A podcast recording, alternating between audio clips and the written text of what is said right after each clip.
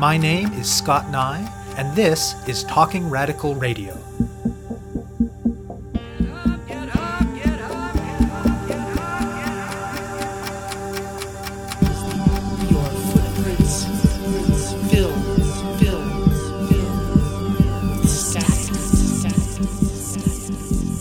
Hello, and welcome to Talking Radical Radio, where we bring you grassroots voices from across Canada. We give you the chance to hear many different people who are facing many different struggles, talk about what they're doing, how they're doing it, and why they're doing it, in the belief that such listening is a crucial step in strengthening all of our efforts to change the world.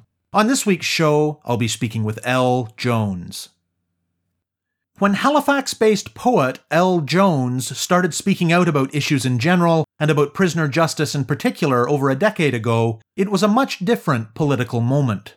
Though there are long histories of prisoner justice organizing across the continent, particularly in directly impacted communities, there was less mainstream space at that point to name the harsh, unjust realities of policing and prisons, and to name the white supremacy and settler colonialism built into them. Jones initially thought she was just stating the obvious by pointing these things out, but even more so than today, these truths were met by aggressive denial from many. Thanks to Black Lives Matter and to other important organizing emerging in large part from black and indigenous contexts, today it is at least somewhat harder to deny these realities. More people are willing to talk about how dehumanizing and awful prisons are. More people are willing to recognize the ways in which black people in Canada are vastly overrepresented in prison and in all stages of the criminal justice system. While Jones started out by speaking publicly using her platform as a poet, her relationship to prisoner justice issues quickly evolved. Over the years, it has taken the form of the Black Power Hour, an important prisoner led project that is part radio show and part community organization. When it started, she was involved in another radio show, also on CKDU in Halifax. She was also by that point Poet Laureate of Halifax, and her words were spreading more widely. A prisoner who had encountered an interview with her where she talked about prisoner justice got in touch and wanted to share his poetry on the radio, so she had him call into the show. Other prisoners heard that and got interested as well, and eventually it became a regular thing.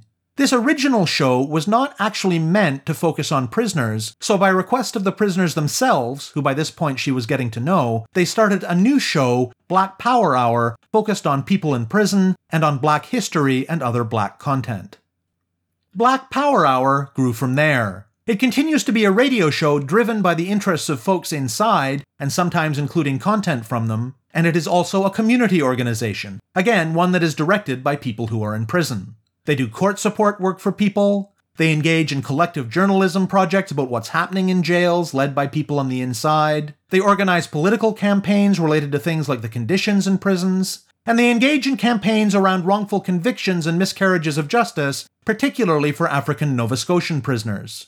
Their most visible such campaign has been against the deportation of Abdul Abdi, which has reached the national media and which is still ongoing. She talks about that campaign and others in the interview.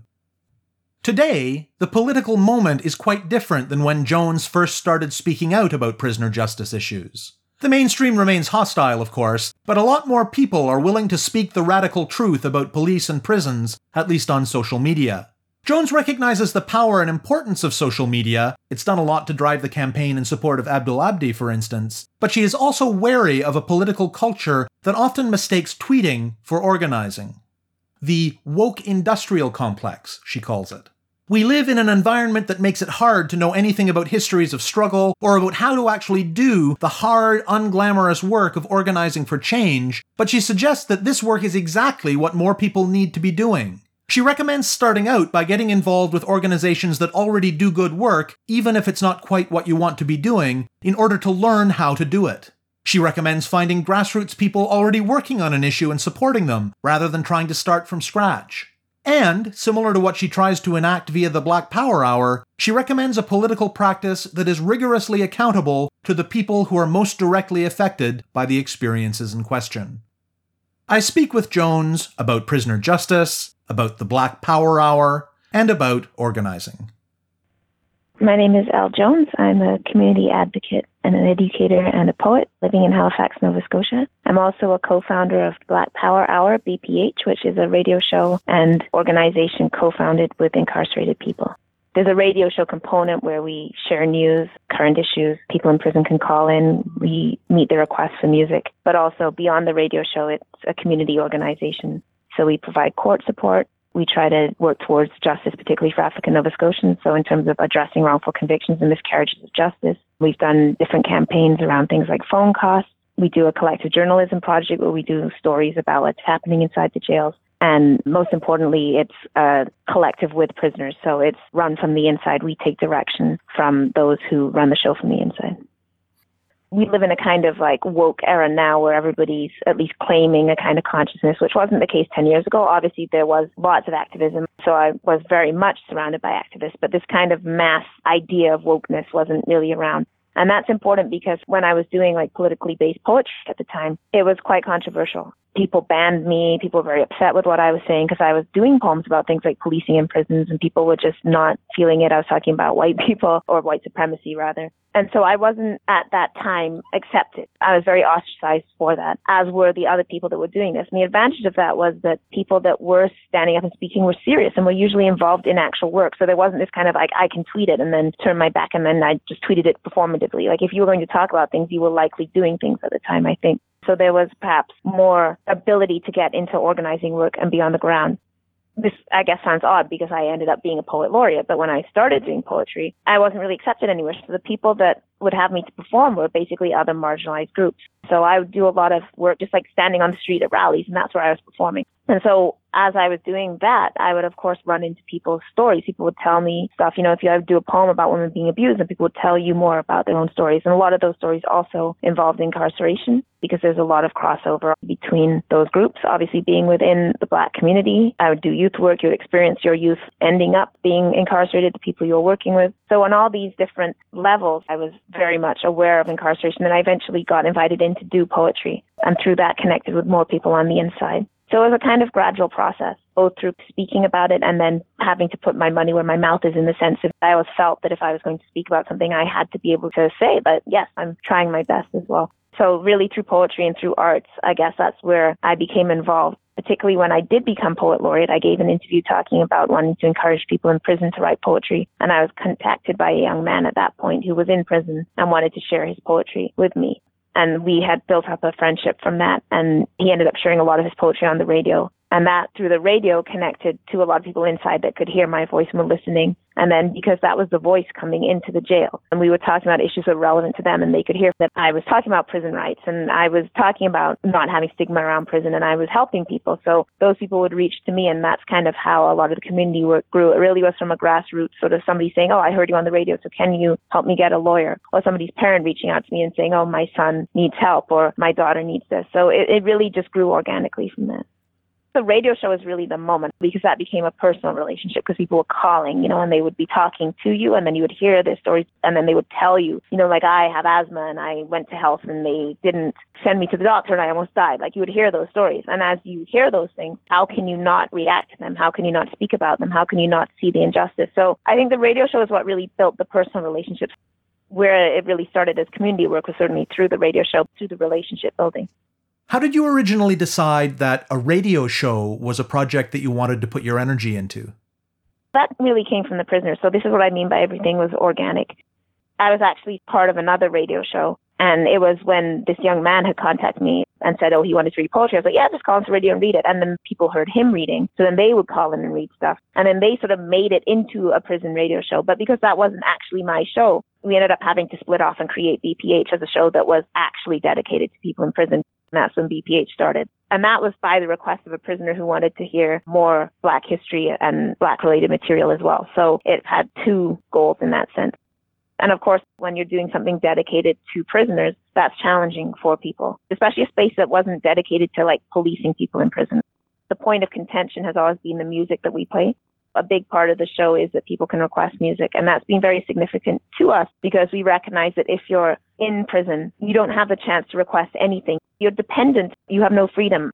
So we feel that the act of being able to say, I want this song and having it played to you is a really important one. You're not on the outside where you can just pull up anything on YouTube. So we've really stuck to playing those songs, whether or not we ourselves like them. We felt that it's very important and it's been an important piece of building the space for people where they feel that they have agency or some kind of connection. And of course, politically, it makes sense because even if the song itself, people might be like, oh, that song's, you know, I don't know if I like that material. But in between the songs, we're talking about political stuff. We're giving news about like prison, we're giving legal news. So people are hearing that stuff and they're sitting through it to hear the next song. So it's a way of giving people that information but that was very contentious. People would complain about like the N word in the music or a big moment we had as we played a Young Bucks song start a riot after the Philando Castile shooting and another programmer got very upset and tried to police how black people were speaking about our anger. So we had to work out that. But it was not really about the music. I think it's very much about people's discomfort with people in prison. And if you're not forcing them to be shamed, when you start approaching people as equals, I think that's very, very uncomfortable for people. The idea that you're not somehow expecting them to be abject because they're in prison. I think that was really what it was. Been doing it quite a while now, so anybody who I guess has objections has probably got over it or gone away, and the people that need to know about the show know about it. But I think it does show you a lot about how difficult it is to get prisoner testimony out there because people want to police the languages it's said in. If you seem insufficiently remorseful, if you aren't, you know, upset that you were selling drugs or whatever, then people don't want to listen to you. And we as a show never put in those kind of requirements. We wanted people to speak as they wanted to speak, and they always have. When you have prisoners speaking on the show or you read things that they've written, what kinds of things are they eager to talk about? It's anything. I mean, right now we're not having a lot of call ins with their own material. They request the topics. So, for example, this week they've requested social media and its effects on the brain. You know, does it actually make people crueler? That's a topic they've requested. We often do requests on news. Last week they wanted to talk about the FBI investigation of Rap-A-Lot records. So it can be stuff like that. But when it's their own work, it depends. I mean, a lot of people will talk about their life story. So there's been some really powerful work about how people got where they are. One of the things I kind of noticed is if you didn't police people, so their first piece might be something about, you know, I cook up the crack or whatever. And if you're like, oh my God, how could you say that? Like you're in jail and you're talking about drugs, then that person's voice is stifled. They would do that piece and then they might come back in a couple of weeks and have a piece about how they don't want to see their younger brother to see them doing that and how they want to make a change. So they would spontaneously reflect upon their own words. We didn't need to police them so yeah, sometimes you get stuff that's very much in that kind of like gangster rap vein, but you also get really powerful stuff from people about growing up without fathers or, you know, having to support their families or being in foster care or struggling with the idea of being a man. You get that material as well. So there's not one thing they talk about, and we certainly don't demand that they only talk about approved things. I think people would be surprised at the amount of reflection that people take. In fact, people take far more responsibility than they should for being in jail people are much more likely to blame themselves than to recognize the role that, you know, capitalism, white supremacy, the prison industrial complex have played in their lives. They're much less likely to blame those things and blame themselves. Whether it's for the show or for campaign work, what are the logistics like in terms of working with people on the inside? Well, we have tremendous phone costs. It costs between, depending on where a person is, one twenty-five and seven dollars a call, not counting the extra fees. So it costs a lot financially. Visiting people, obviously, but it's organic in a real sense. Stuff will come up. So when we did the phone petition, it was because they're doing construction at the local jail at Burnside, and then they shifted people that were on the show to the new jail in Pictou, which is two hours away, which meant they had these long distance costs on phone.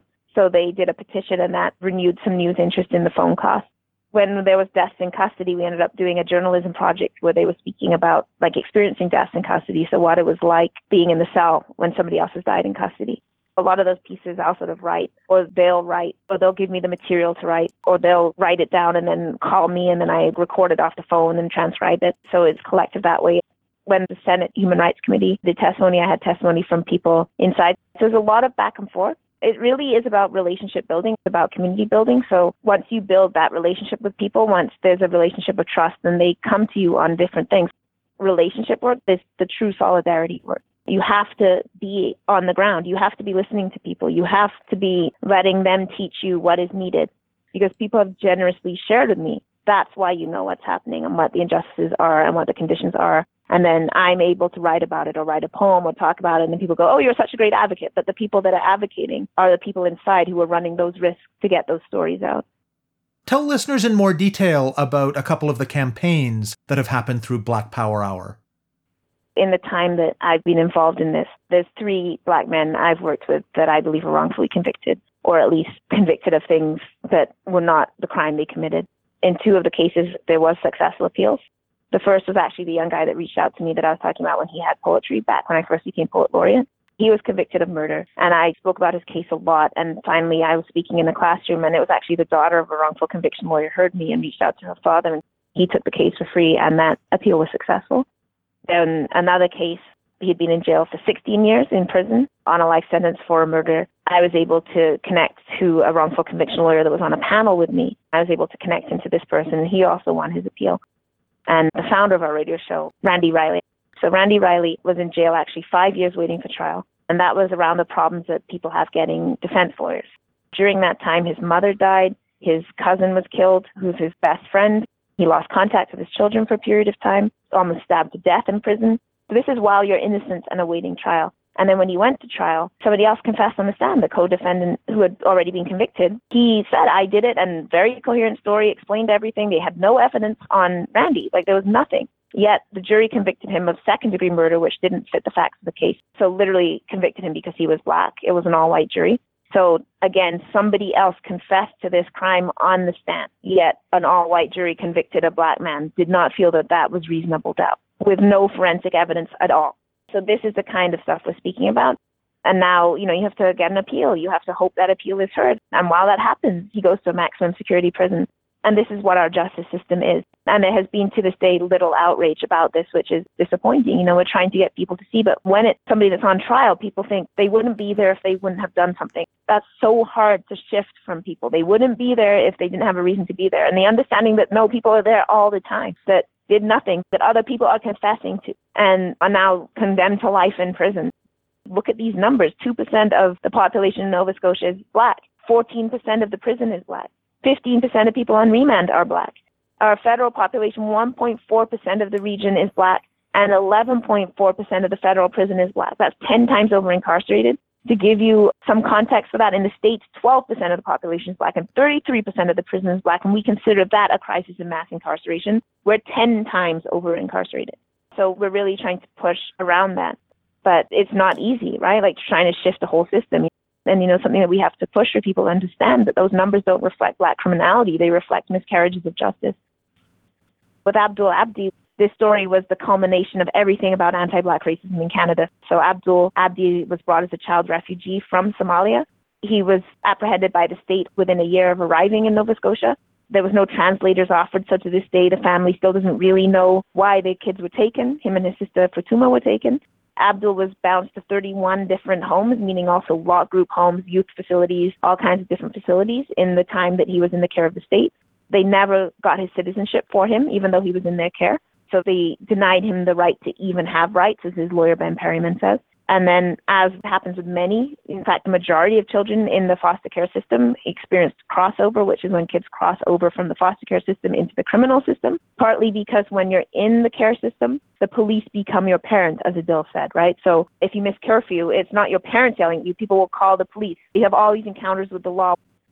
So he's convicted of a violent crime, an assault with a weapon. And of course, this triggers a deportation hearing his cellmate reached out to me and was very worried about what Abdul was experiencing about deportation. And he put Abdul on the phone to me back in November or whenever. And then Abdul was telling me his story. From there, I went to Desmond Cole, and Desmond had Ben Perryman, the lawyer, on his radio show. And then that story quite quickly exploded and became this national news story that had led to we ended up at the National Black Summit in Toronto where the Minister of Immigration Ahmed Hussen was speaking and Desmond Cole and I did an intervention around that, questioning him about Abdul and demanding that he give an amnesty to child refugees who didn't have citizenship. And people at that summit were very, very upset with us. They felt that we were sort of interrupting the celebratory atmosphere and we got quite heavily policed about that. Then Abdul was actually taken into custody in January and he was released from prison. He was in solitary confinement nobody could reach him. And that was when the story blew up, really caused by Black Twitter that really jumped in and advocated. And the reason why Black Twitter was so invested in the story is we could see how all of these this is the youth justice system, it's the immigration system, it's the child welfare system, the criminal justice system, how they all come together in anti black ways. And in the person of Abdul Abdi, all of this anti blackness is just represented. So I think that was why Black Canada really felt this injustice and, and really went hard on that. And then eventually the national news picked that up. So that advocacy was about him getting out of jail. Then it was about the case being heard in federal court. A lot of that advocacy was really just pushing the story, but also, for example, his sister Fatuma, when Justin Trudeau was in Halifax, she went and confronted Trudeau. So we stood with her as she went to Trudeau's town hall and asked him very directly, you know, what about my brother? Which was this moment of incredible courage. This is one of the things that I think really sparked national interest, the bravery of his sister Fatuma. So these are just some of the issues that come up and very much come up through the work of, again, the people that are most affected. So not through my work, but his cellmate sitting in jail, facing his own parole hearing and seeing his distress and saying somebody needs to do something and reaching out and starting that ball rolling. You know, Fatuma standing up in front of the country and asking Trudeau to his face. These are the moments of bravery that really exist. You know, the people in prison that tell me stuff and then get interrogated or, you know, risking being put in segregation to tell me these things because they believe that people knowing about them will bring further justice. So it's always from them. It's always from the people in prison. All I can do is facilitate those voices. So use what platform I have to write about it or to speak about it. But none of that exists without their own advocacy. They are the advocates. Talk more about the importance you see in going beyond just speaking out about prisoner justice or other issues. I think the challenge of this era is that there's a lot of people that are aware of things, but there's not as many people, I don't think, on the ground doing the organization work.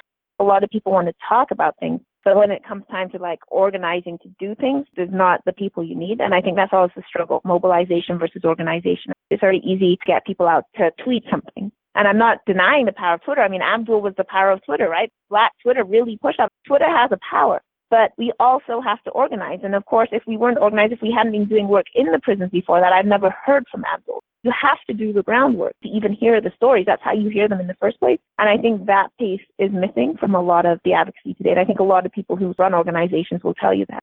And I think this is a deliberate neoliberal strategy that we're very much denied knowledge of what came before us our radical histories tend to be taken from us, whether that's the true history of civil rights, where we now believe that Martin Luther King was just, you know, this charismatic person who it was just inspiration, you know, and we don't know anything about the organizing work. So I think that's a challenge that every generation reapproaches these things as though those questions and struggles weren't worked out, and that's a deliberate strategy.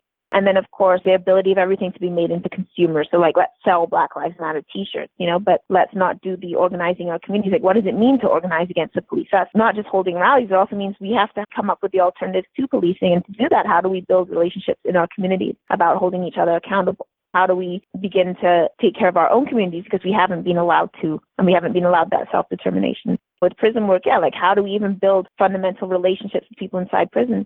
There's that famous quote, you know, if you're here to help me, then you're wasting my time. But if you believe your liberation is bound up with mine, then let's work together.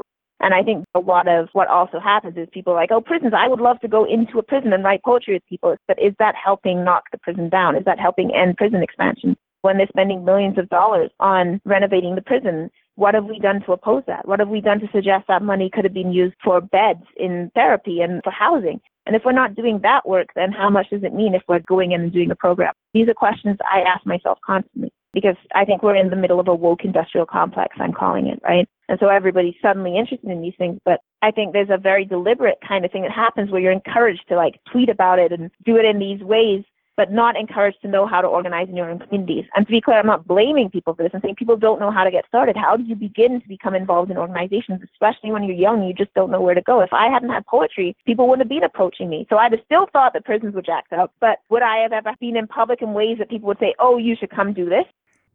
And what would your advice be for someone who's listening who doesn't know quite how to make that transition to on the ground organizing?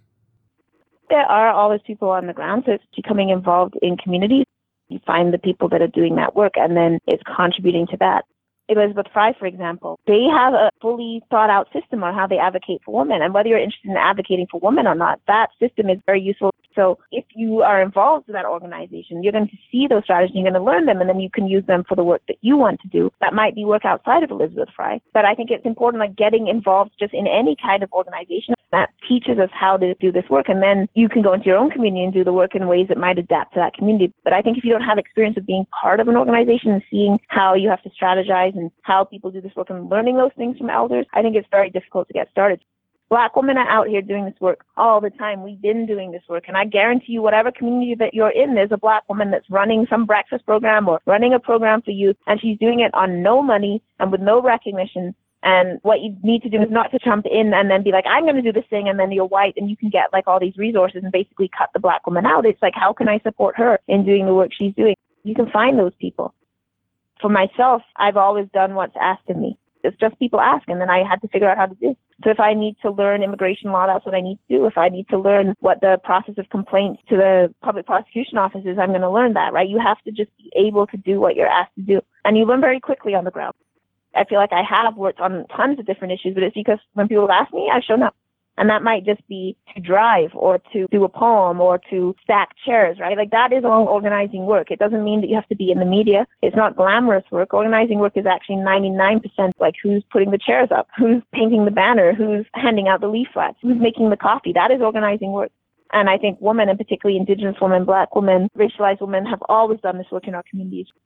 But where you get started is, I think, doing anything. Like if someone's holding a protest and you come and help, you know, stack the chairs and you'll meet people there and then people are going to talk to you and you'll find out and you'll find your way through it. But it's just showing up. And what does committing to these struggles over the longer term look like, particularly when it comes to prisoner justice? In the end, it really is about walking step by step with people, not backing away. We can't back off when it's hard and be like, oh, I'm really tired now. This is too hard. You have to be in it for the long haul. You absolutely have to commit.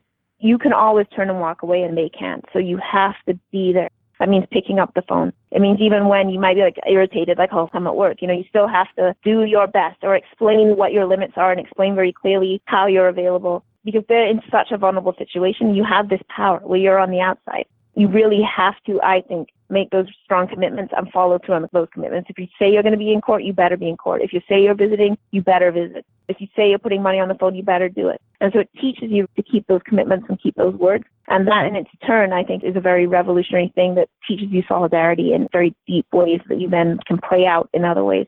So I've been very grateful to those relationships because they hold you accountable as an activist. You know, they are the people that are at the center of this. We are just the support, all of us we have to walk those paths with people. We have to be willing to put those commitments on the line. And it's a hard thing. You know, we fail a lot, and that's okay. And I think as advocates, we should speak about that. But what we always try to do is go back to the people in prison and make sure we're accountable to them, make sure they're leading this work, and that we're doing what we can to support whatever it is.